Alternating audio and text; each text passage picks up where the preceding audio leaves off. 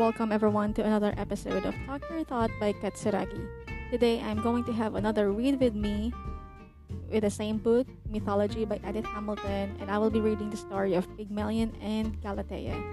So if you are into the Read With Me series, you can listen to me in many podcasting platforms like Spotify, Apple Podcast, and Anchor. And if you also wanted to show support, I also have a Patreon page, www.patreon.com slash talkyourthought.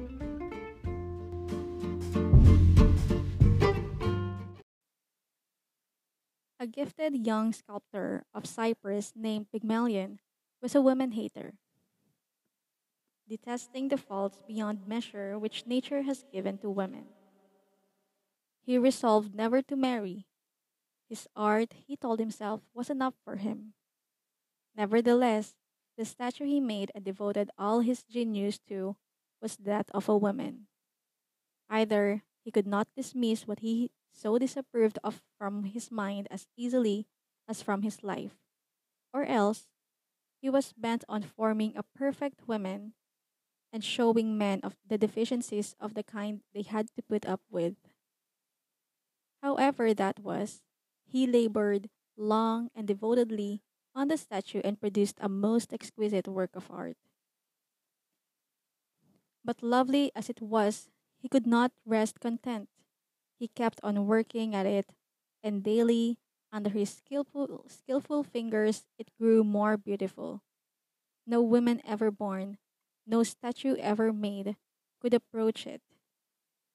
When nothing could be added to its perfections, a strange fate had befallen its creator. He had fallen in love, deeply, passionately in love, with the thing he had made. It must be said in explanation that the statue did not look like a statue. No one would have thought it was ivory or stone, but warm human flesh, motionless for a moment only. Such was the wondrous power of this disdainful young man. The supreme achievement of art was his, the art of concealing art. But from that time on, the sex he scorned had their revenge. No hopeless lover of a living maiden was ever so desperately unhappy as Pygmalion. He kissed those enticing lips they could not kiss him back. He caressed her hands, her face. They were unresponsive. He took her in his arms. She remained a cold and passive form. For a time, he tried to pretend, as children do with their toys. He would dress her in rich robes, trying the effect of one delicate or glowing color after another, and imagine she was pleased. He would bring her the gifts real maidens love little birds and gay flowers, and the shining tears of amber Phaethon's sisters weep. And then dreamed that she thanked him with eager affection. He put her to bed at night and tucked her in all soft and warm, as the little girls do their dolls. But he was not a child. He could not keep on pretending. In the end, he gave up. He loved a lifeless thing, and he was utterly and hopelessly wretched. This singular passion did not long remain concealed from the goddess of passionate love. Venus was interested in something that seldom came her way a new kind of lover. And she determined to help a young man who could be enamored and yet original. The feast of Venus was, of course, especially honored in Cyprus, the island which first received the goddess after she rose from the foam.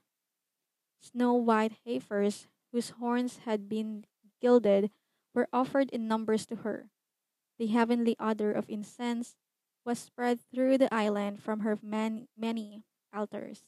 Crowd thronged her temples, not an unhappy lover, but was there with his gift, praying that his love might turn kind. There, too, of course, was Pygmalion. He dared to ask the goddess only that he might find a maiden like this statue. But Venus knew that he really wanted as a sign that she favored his prayer. The, the flame on the altar he stood before leaped up three times, blazing into the air. Very thoughtful at this good omen, Pygmalion sought his house and his love, the thing he had created and given his heart to.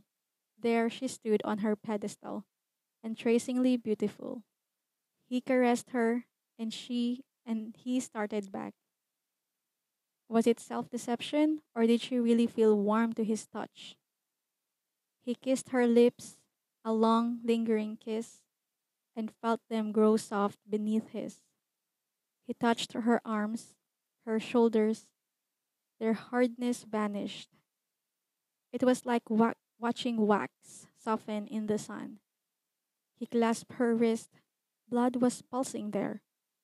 Venus, he thought, this is the goddess doing. And with unutterable gratitude and joy, he put his arms around his love and saw her smile into his eyes and blush. Venus herself graced their marriage with her presence. But what happened after that, we do not know, except that Pygmalion named the maiden Galatea, and that their son, Paphos, gave his name to Venus' favorite city.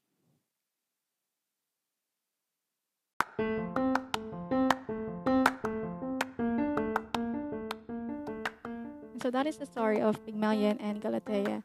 And I think that is quite comparable to that of Pinocchio's story, where the sculptor felt um, a fatherly love to his sculptor. But of course, in this one, he fell in love with Galatea as, as a woman that he despised before.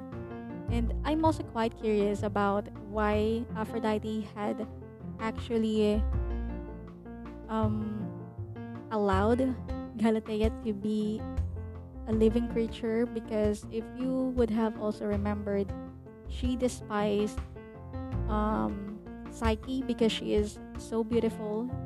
Psyche is a mortal being, and most men are like worshiping her instead of Aphrodite. So I was curious because it was mentioned in the story that Galatea is like the most beautiful woman that that has ever been alive or has ever been created as a statue. So when I look into it more, apparently when Aphrodite saw the statue that Pygmalion created, she realized that it looked like her in terms of beauty and so and perfection as well. And so I of course it is uh, based on perspective and it is just at least there's one thing that Aphrodite I've, I've read about Aphrodite is good um, aside from the, the the the things he made she made Psyche do in that previous story but this time around she has become like a blessing. She she actually married both I mean she wedded Pygmalion and Galatea uh, in front of her so she blessed them.